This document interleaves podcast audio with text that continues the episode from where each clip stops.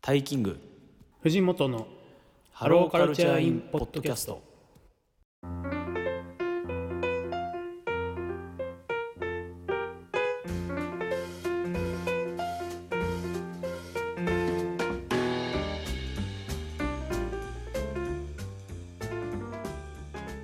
タイキングです藤本です、えーこのラジオ番組は愛知県在住のカルチャーライター藤本と、えー福島県在住の音楽フリークタイキングが送るポップポップ噛んじゃったやばい意外と言いづらいんですよポップカカルチャーャーポップカルチャーとかそのポッポッうんいや結構思ってハローハローカルチャーインポッドカルチキャポッドキャストって結構言いにくいんですよね、ポッドキャストとかねポポがね難しいっすねえーはいうんじゃあもう一度いきますかはいじゃあいきますはいじゃあ皆さんこんにちはタイキングです藤本です、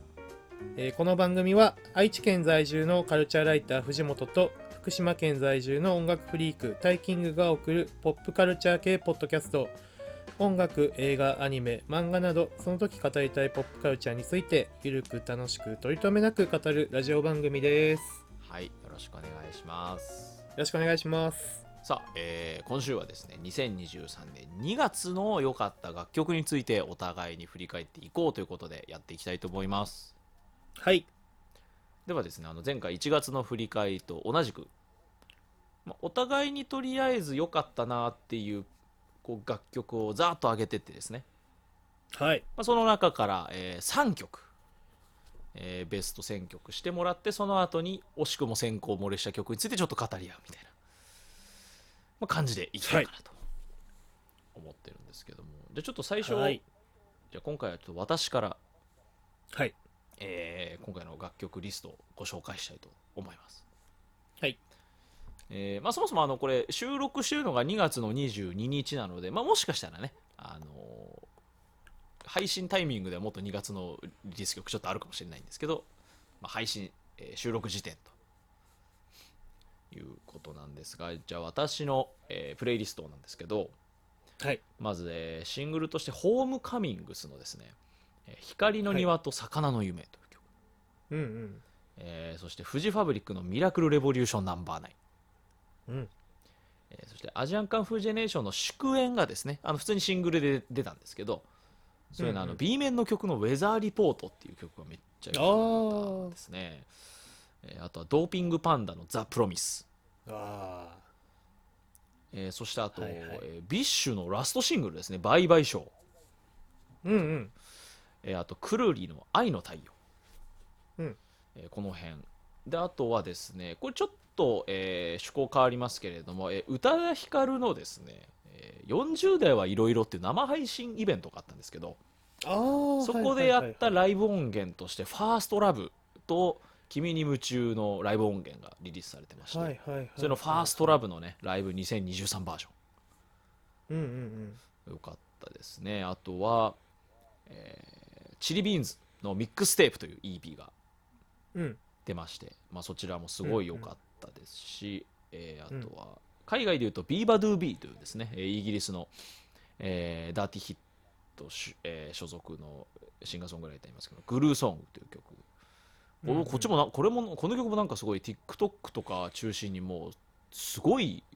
バズってるっぽいんですけど世界中の若者中心にうーんで僕あと今月一番聴いたのがですね「ユキのパレードが続くなら」というアルバムリリースされてまして、はいはいはいもうこれとんでもなく聴いてますうーんこんな感じですかね僕のはいはいは今い月良かった曲、うんうんうん、なんでアルバム単位としてノミネートされてるのは本当ユキぐらいかな、うんうんまあ、あとそのチリビーンズの EP があるぐらいでうんうんうん僕はこう細かくシングルでっていう感じはいはいになりましたけれどもねはいえーっとじゃあ僕の方ですね僕はもう楽曲単位で、うんまあ一通り選んでったんですけどえーっと、まあ、ちょっとさっきも名前に名前が上がりましたけどチリビーンズの、うんえーローズフューチャリングバウンディうんでえーっとあとユキ、えーはい私の瞳は黒い色、うんいい曲ですねええーっと女王蜂の回春超マジで出てたのかあと、えーときめきレコーズのはいえーともしびフューチャリングミーダあーはいでえーっとシーハーハーハーズのノンゼロサムゲーム、あはいはいはいえーフジファブリックのミラクルレボリューションナンバー9、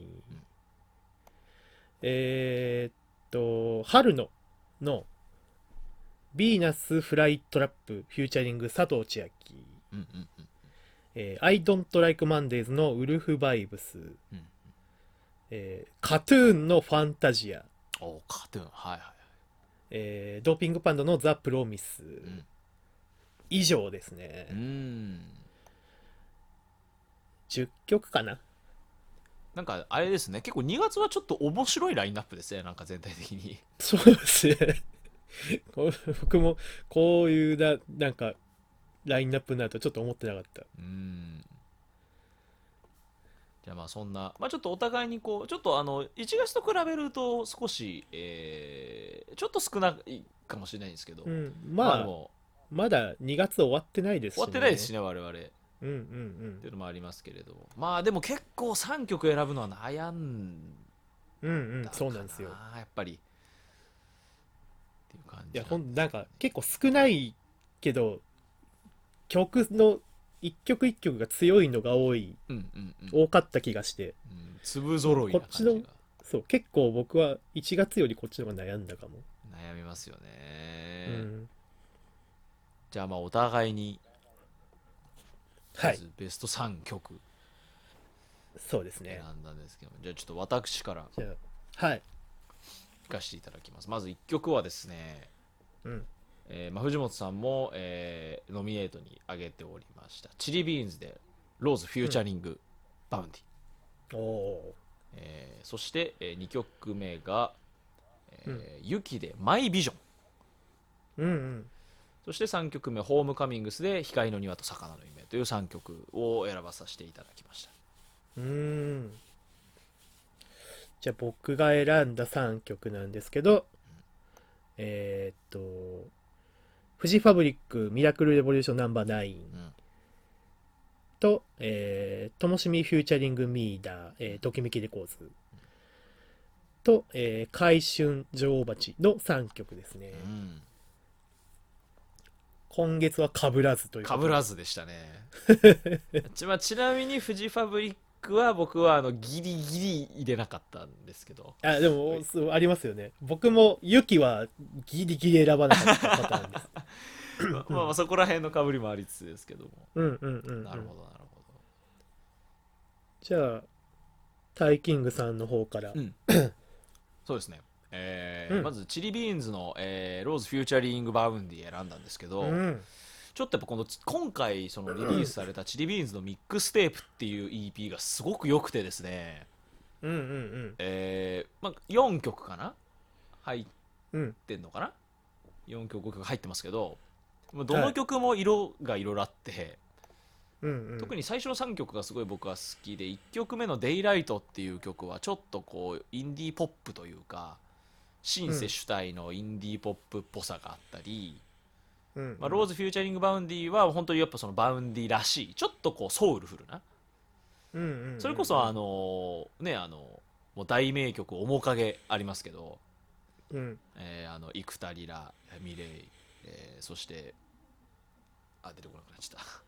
えーえーっとえエメ、エメの、そうエメエメえ3人の、えーうんうん曲なんかもそうですけど、結構そのバウンディっていろんな要素ありますけど、結構そういうちょっとこうソウルフルに歌い上げる感じの曲もあったりしますけど、どやっぱそういうノリの曲ですし、うん気持ちよくて。で、あともう一曲、これ読みがわかんないんですけど、なんか、ドゥリ・デイドって読むのかなっうんうんていう曲はもうめっちゃレッチリなんですよ。あそうなんすねもイントロからちょっと笑っちゃってレッチリすぎて、うんうんうんんもうベースのスラップの感じともうエフェクトがかかったギターのカッティングがただのレッドホットチリペッパーズなんですねうんまあやっぱチリミンズって結構デビュー当時からすごく、えーレッチリリスペクトな、うんうんえー要素って結構たくさんあったんですけどうんうんもうこの曲もうド直球でレッチリやっててうーんもうここ最高でしたねうんでまあそんな中やっぱローズまあなんだろうやっぱそのチリビーンズ自体の良さもさることながらやっぱりそのバウンディが入ってくることによってよりこうちょっと締まるというかうんうんなんかそのバウンディ節とチリビーンズとしてのそのバンドの強さみたいなところがうまいことこうカチッと合ってて、うんうんうんなんかチリビーンズは今本当に今もう右肩上がりの真っ最中いってやいうまさにですね感じですよねうんうんうん本当にそうあのバウンディとチリビーンズのメンバーが本当に仲いいんですよねなんかがなんがか学校一緒だったかなんだかみたいなそうそうそうなんそでうすそようねそう、だからまあそれがあってのこうゲストっていうのもあるんでしょうけどまあそのみチリビーンズの勢いも感じますしあと同時にバウンディの勢いもね本当に感じるとこではあるっていやうすごいですよねうん本当に今本当にもうヒットチャートの最前線にいますもんねうんうんうんなんかあの来年のねあの春にアリーナツアーってこう割とこう去年の段階でもう発表してたりしてだからもうににん1年以上先の発表をしてたりしててうんうんもう早いな発表が早いなとか最初は思ってたんですけどうんうんそんな先でいいのかってぐらい今勢いがあるもうなんなら今年アリーナツアーでも良かったんじゃないかってぐらい勢いがあるんで。うん本当にね、ここまでこう、盛り上がるとは、ちょっと誰が予想したかってぐらいの感じがうんありますよね。僕も、あの、ローズ、フューチャリング・バウンディは、ちょっとノミネートには、あの、候補には挙げてたんで、本当に、うん、なんかそのバウンディの感じもすごい感じ、あの、あった曲だったんうで、んいいなと思ってました。うんうんうんうんうん。っていう感じで、まあ、僕は結構そのミックステープっていう EP まとめてっていうところの良さもすごくうんあうんうんってっていうので選曲した次第でした、そうですね。EP も改めてちょっと聞いてみようと思います。はい、っていう私の1曲目だったんですけども、藤本さんはい。じゃあ1曲目が、えーっと、ミラクル・レボリューションナンバーナイン、フジファブリックですね。いやーこれいいですよいいねんですよ。あのね、あの、脱線っすよ。ダサいんですよもうこうあなんか久しぶりでなんかフジファブリックのこのダサい感じそう、そうなんですよね。あの、志村さんがいた頃の曲とかにもこういうタイプの曲結構ありましたけど、うん本当にこう、こういう、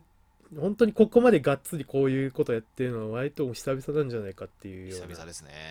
うん、でももうその、それが最高なんですよね。うんこの「ダセー」まあこの「ダサい」ってあのーなんていうんですかねあのーまあともすればちょっと悪口にも聞こえかねない気はするんですけどうんでもやっぱ音楽はダサいが個性になるし武器になると僕はすごい思ってるんで、はい そうこのなんか新鮮の音色とかまあビートとかサビの決めとかあと歌詞のフレーズとかももう全部ダサいんですよ。うんそうですね そういやこんなに狙ってダサさ演出できんのやっぱすごいと思いますよそうないですよね本当に歌詞とかも本当ななダッサって感じなんですけどいい意味わかんないですもんね結構歌詞 それがそうそうそう本当に本当にそうなんですよね何が何でもってとことか 本当にはいはいはいそそれをこう何回かやれるとことかも本当にダッセーなーって感じなんですけどそうもですねでう本も当うそれが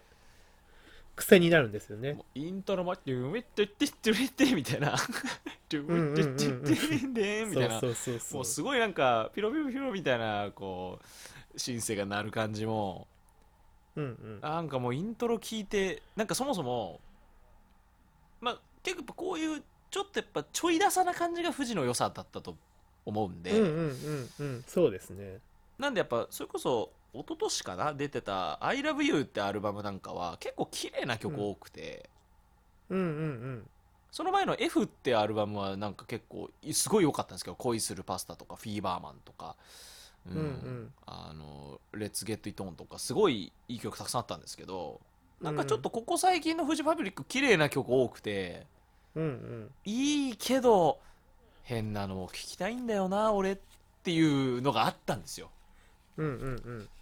やっぱそのミラクルレボリューションナンバーナインってバンってその新曲のところにポンってできた瞬間にこれ来たかもしれない もうタイトルからでもう再生した瞬間の「ああありがとう!」っていうそう本当にあの活動初期から一貫してこういうアプローチの楽曲があるバンドでしたもんねまあその追っていけばまあ銀河もそうですうし、んあとなんだろうパッてタイトルが出てこないけどまあ、パッションフルーツとかああそうですねうんサーサーフファーァーキングキングととかかうんうんうんうんでまあこういうアプローチの曲がもう今やこうなんでしょう若手のバンドとかにもかなり影響を与えてるんじゃないかなと思うんですよねうんうんうんうんまあうーんと例えばサカナクションとかもこうそういう歌謡曲的なちょっとある種の前時代的なダサいアプローチの曲ありますしまあショックとかフレデリックとかもそうショックとか、うフレデリックとかもそうですよね、まあ、そういうアプローチの曲とかもやってたりするのでんああそうですねそれ確はかにそうなんかあながちこうフジファブリックの影響はあるんじゃないかなと思うまあ本人たちがどこまでそれを意識してやられてるかっていうのはちょっとまたわかんないですけどうん絶対影響はあると思うんで、うんまあ、こういう曲をややってほしいですよねずっとうんずっとやってほしいですねそうまたそういうのもまあ今年今年じゃない今月2月で1曲い一番良かった曲選べって言われたら僕はちょっとこれを選んでしまうかなっうていんう感じですうね、んうんうんなるほどまあうんはいじゃあちょ僕の2曲目はいなんですけれども「えー雪でマイビジョン」という曲を選びうん選びました、まああのはいはいまあ、ユッキーをちゃんと聞いたことって実はちょっと個人的にはあまりなくてうんうんアルバムでとかも含めてあんまり聞いたことなかったんですねあのジュディ・マリは結構聞くんですけど、はいはいはい、ユッはキーい、のソロにあまり詳しくなかったんですけど、まあ、あのアルバム出てるっていうのをニューリリースで見てあ、うんまあ、せっかく出てるなら聞こうかなと思って聞いてたんですけど、うんやっぱりやっぱこの人のポップシンガーとしての力ってのはやはりとんでもないなとうんうん改めて思ったんですけどやっぱりいろんないい曲たくさんあって、まあ、その中でもこの「マイビジョンっていう曲はいわゆるそのうんユキに想像するようなポップソングではなくてうんロうんックというかもうパンクパンクですねえー、あすごくそういうはいはいはい、はい、しかもなんかちょっと70年代とかのなんだろう海外、うそれこそなんかクラッシュとかうんああいうこう海外のこうドゥドゥダンドゥドゥドゥダンドゥドゥドゥダンみたいな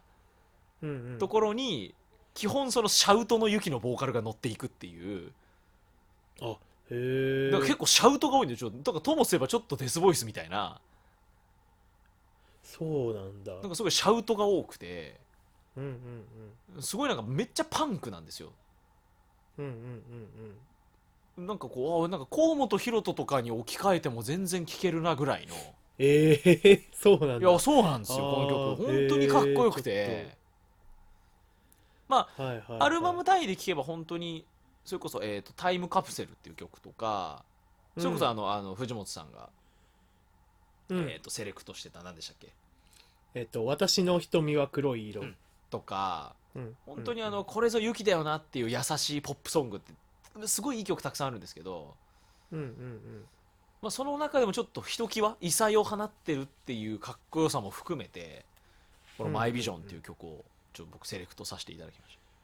うんその僕まだそのゆでもアルバムでちょっと聴けてないのもあって、た、うん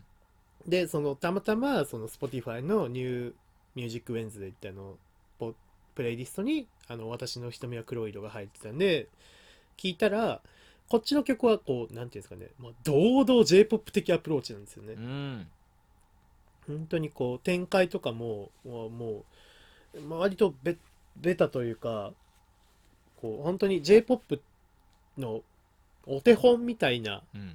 あのアレンジをされててアプローチとうんでまあこの逆に2023年にここまでこのアレンジとアプローチでやってるシーンが多分いないきいないって言ってもいいぐらい少ないと思うんですよねこう時代的にも。うんまあ、それこそこう今最もあの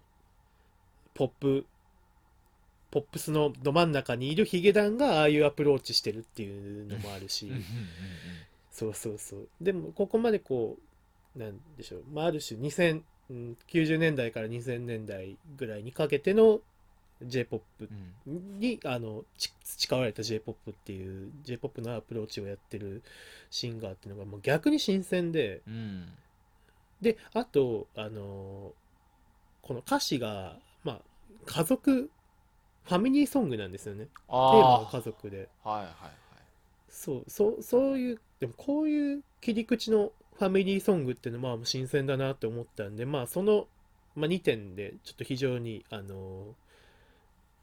こう惹かれる部分があったんで僕はあのまあ3曲には選ばなかったですけど、うんまああの候補曲に1個入れたって感じですね、うんそうですねちょっとアルバムもまた聴いてみようこと思いますいやもう本当にめっちゃいいアルバムなんでうんうんぜひ聴いていただきたい聴きます聞きますはいうんうんっていう私の2曲目でしたうんうんうん。えーっと。じゃあ僕の2曲目ですね。はいえーっと、ときめきレコーズのともしみフューチャリングミーダうーんこなれんですけど、僕聞き忘れてましたこれああ、そう。えーっと、ときめきレコーズがそもそもどういうあれかっていうと、まあ、80年代から90年代の楽曲をこうカバーするような音楽プロジェクトうんうんなんですね。で、基本的には。まあ、いろんな、こう、うーんと、本当に80年代、90年代がメインの、うーん、それこそ強く儚いものたちとか、うんあの、接吻とかう、ん真夜中のドアとかね、やってる方たちで、まあ、なんですけど、このともしびは、あの、誰のき曲かっていうと、あの、バウンディの曲なんですよね。うんうんうんそれさっきから名前が、あの、出てますけど、はいそのまあ本当にそのなんでしょうプロジェクトのテーマ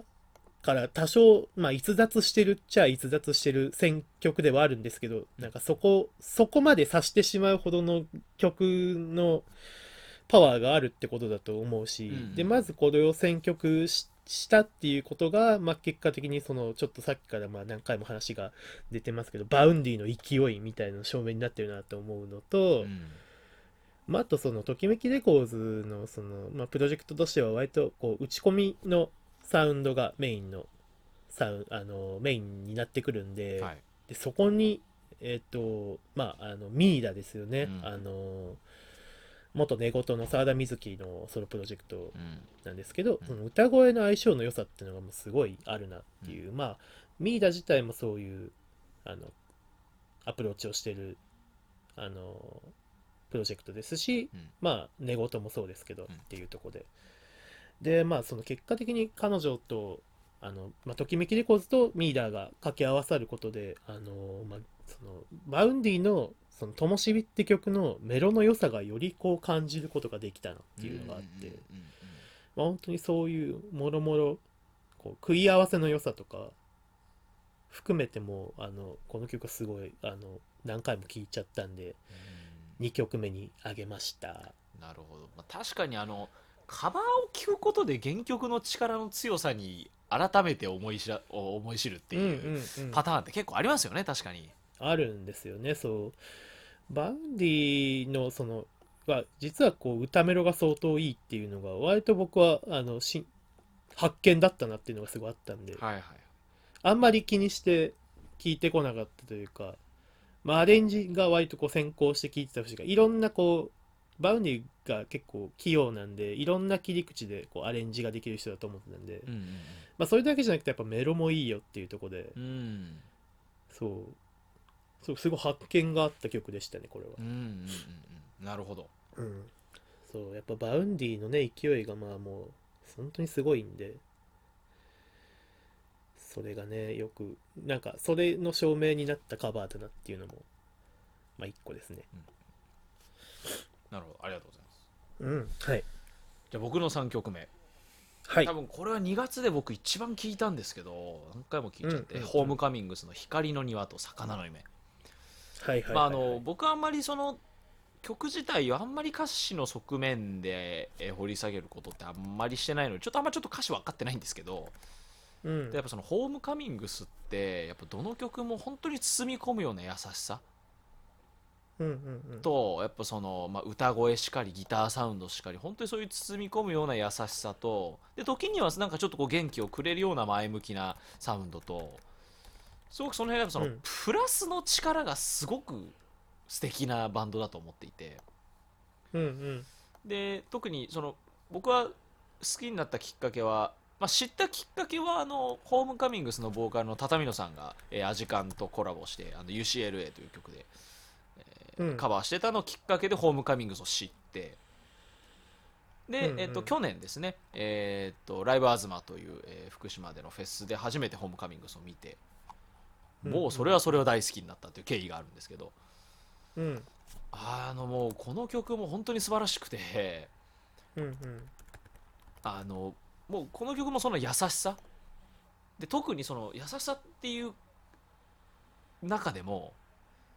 うんなんだろうそのもう、まあ光の庭」なんていうタイトルですけど、うんうん本当になんかこうじわーっと暖かい光に包まれていくようなうんうんもうなんていうのちょっとこう神々しいさすら感じる温かみと優しさといいますか。うんうんうんやっぱそれって、まあ、そのギター、まあ、そのギターサウンドもそうなんですけどやっぱその畳野さんの声とでもこの曲は特にそのメロディーラインが素晴らしくてですねうんうんでまたそのミュージックビデオもすごくいいんですよこれうんうんうんなんでちょっとそこ含めて、うん、やっぱ癖になるしなんかもう聞くだけでなんかなんかちょっと今日もういい一日だなってなるうんうんなんかすごくこうプラスの、えー力に包まれた本当に素晴らしい曲で本当大好きですね、うん2月一番聴いた曲ですねホームカミングスあのあれですよね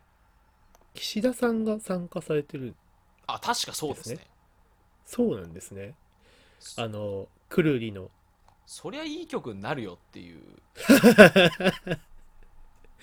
うーん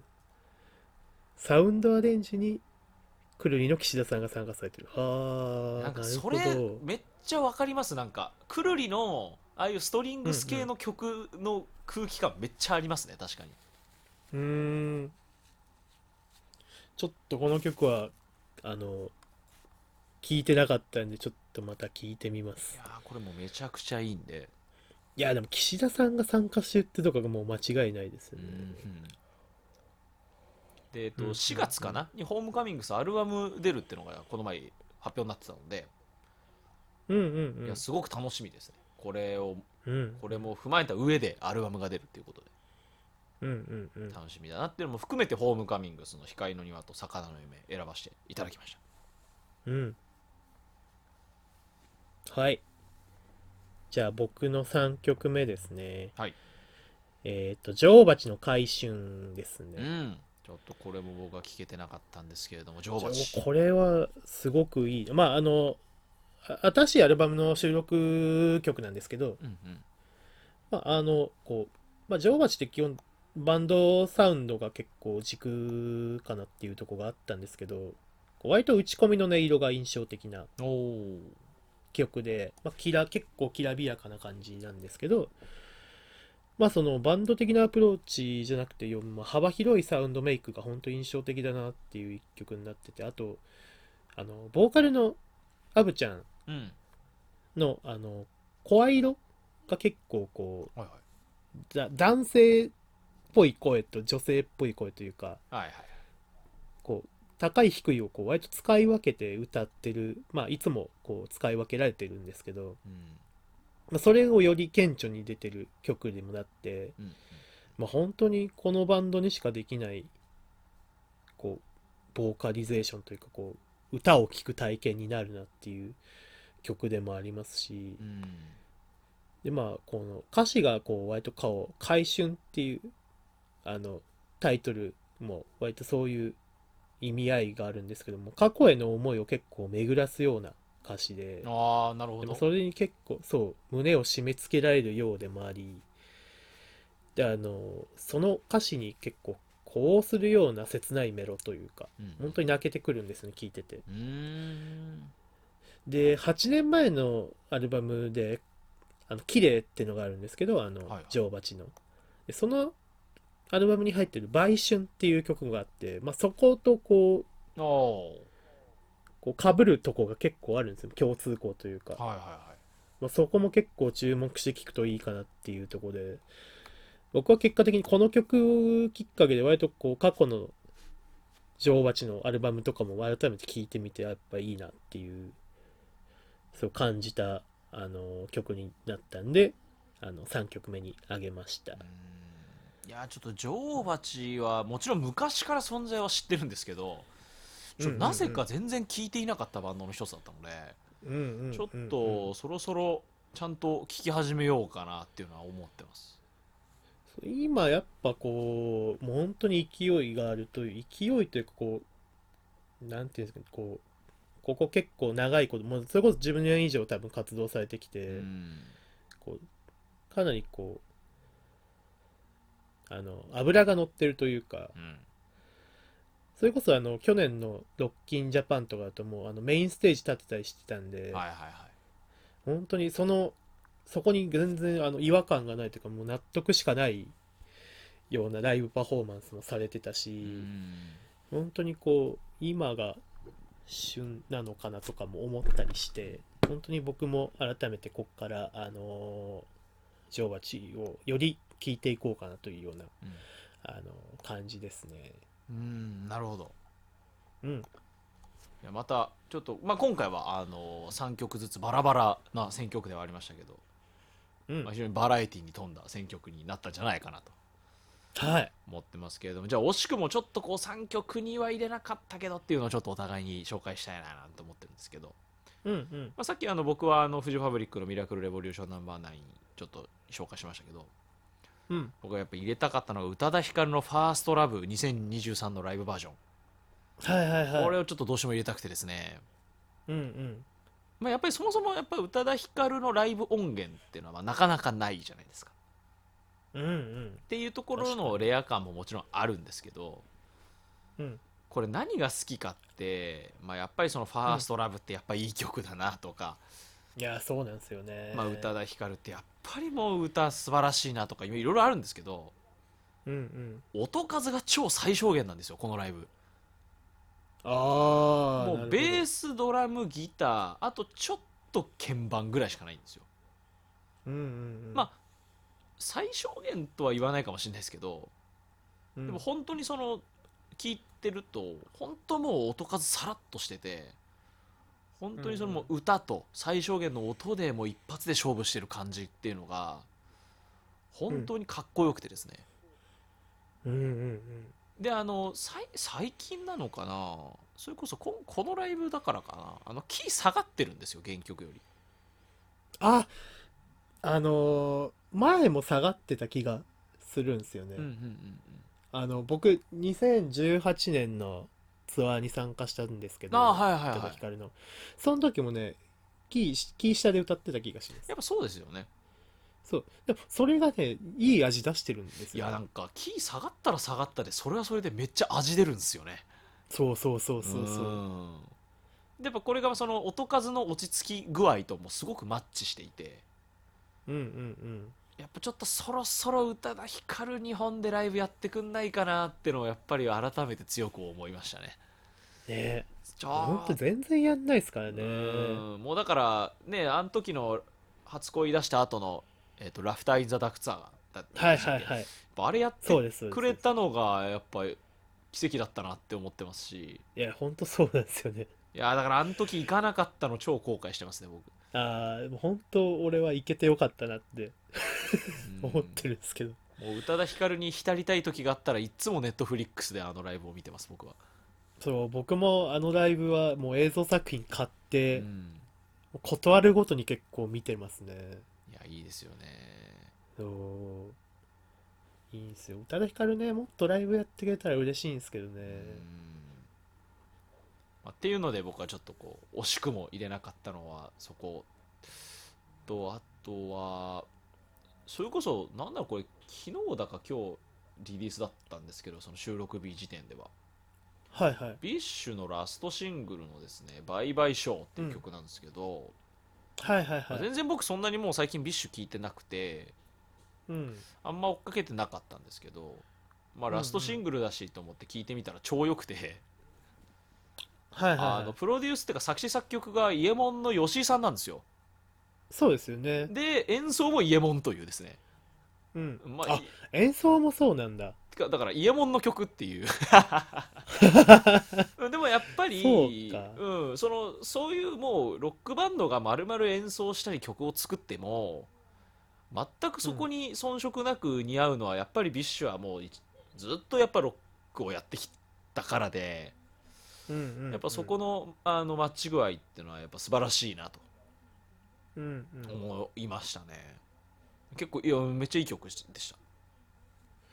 やっぱそのね伊右衛門がやるんだっていう意外意外でもあったんですけど、うん納得感もすごいあったんで、うんちょっとこれ聞かなきゃななんかそもそもあれなんですよねそのビッシュの一番最初の曲が「スパークっていう曲でそれイはいはいエはいモンの「スパークとかけてるんですよね、あそうなんだそうなんですよまあ、曲自体は全然違うんですけどはいはいはいで今回じゃあのある種だから、うんうんそうなんですよだから原点回帰というかこう一個輪が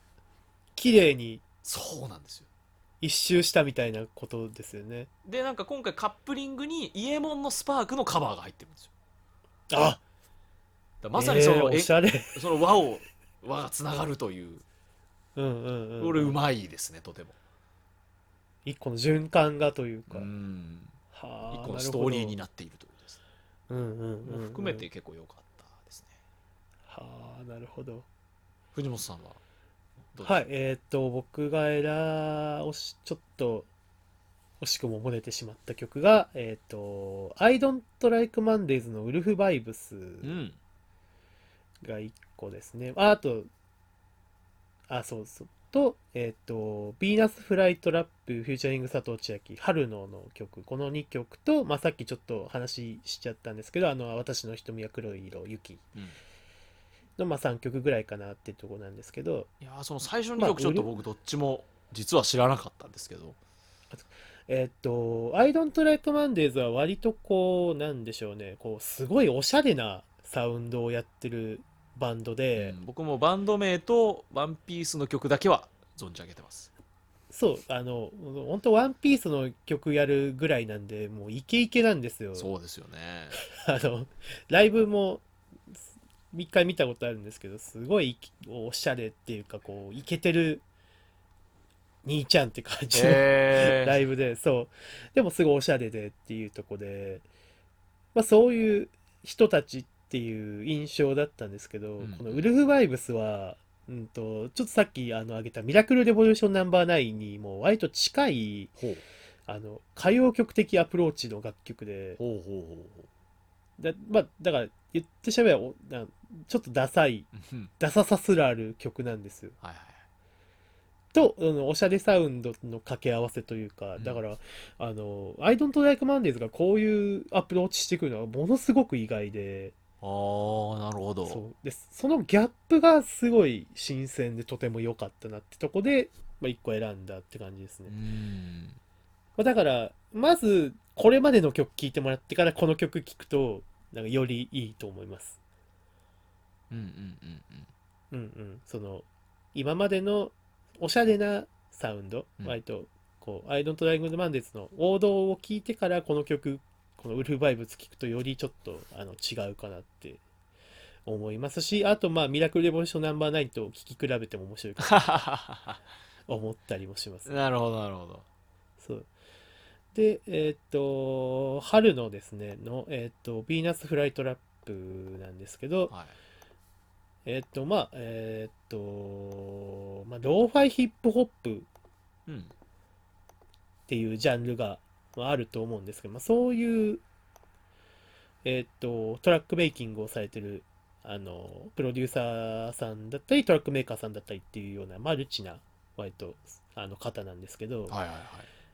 い。その、えーっと、まあ、そういうアプローチで楽曲作られてる方で、まあ、フューチャリングゲストに、まあ、先ほどから何度も名前が上がってます、あの佐藤千秋を招いて、えーやってるのが、もう、もう完全に、もう組み合わせがもう完璧なんですよね。うん絶対に間違いないといううか、ん、そうですね。そう、まあ、それこそで、さっきも、あの、あの前回も名前が挙がりましたけど、サマーゲートとか、そういう曲とも通じる、あのーアレンジなんで、もう本当にこれは聴いてもらえばもう完璧だなってわかる、あの分かっていただけると思うんですけど、うんまあ、それこそさっきも言ってましたけど、あのまあ、タイムマシーン、まあ、タイムリープ EP ですね、とか、まあ、あのカンジェムの出演とかも含めて、まあ、本当に今年は佐藤千秋の年になったら面白いなっていうようなとこで、まあ、その、そこの、あの、組み合わせの妙とか、込み込みで、この曲は選びました。うんなるほどうん。いいですねやっぱ結構いろいろ2月は結構バラエティに富んだ選曲そうですにもね。なったなといううんうんうん、うん。感じでしたけれども、いやーまあこういう感じであの先週と今週でえー1月2月と振り返ってきたんですけれども、うんまあ、こんな感じでねあの毎月まとめつつ、まあ、最終的な年間ベストにこうんううんつなげていく足がかりになればなという感じでやっていきますので、うんまああれですかねやっぱ月1でこれは高齢化していきたい感じですかねやっぱいやー、そうですね。やっていったら、まあ、しっかりこのリアルタイムでやっていくのがいいかなと思いますね。うんうんうんうん。なのであの月の初めはね毎回その前の月の振り返りみたいな感じで、うんうんううんん。やっていけたらいいなと思いますのであのこれからもぜひ皆さはんい楽しみにしていただければなと思います、よろしくお願いします。じゃあそんな感じで今回の番組も締めちゃって大丈夫ですかねはい。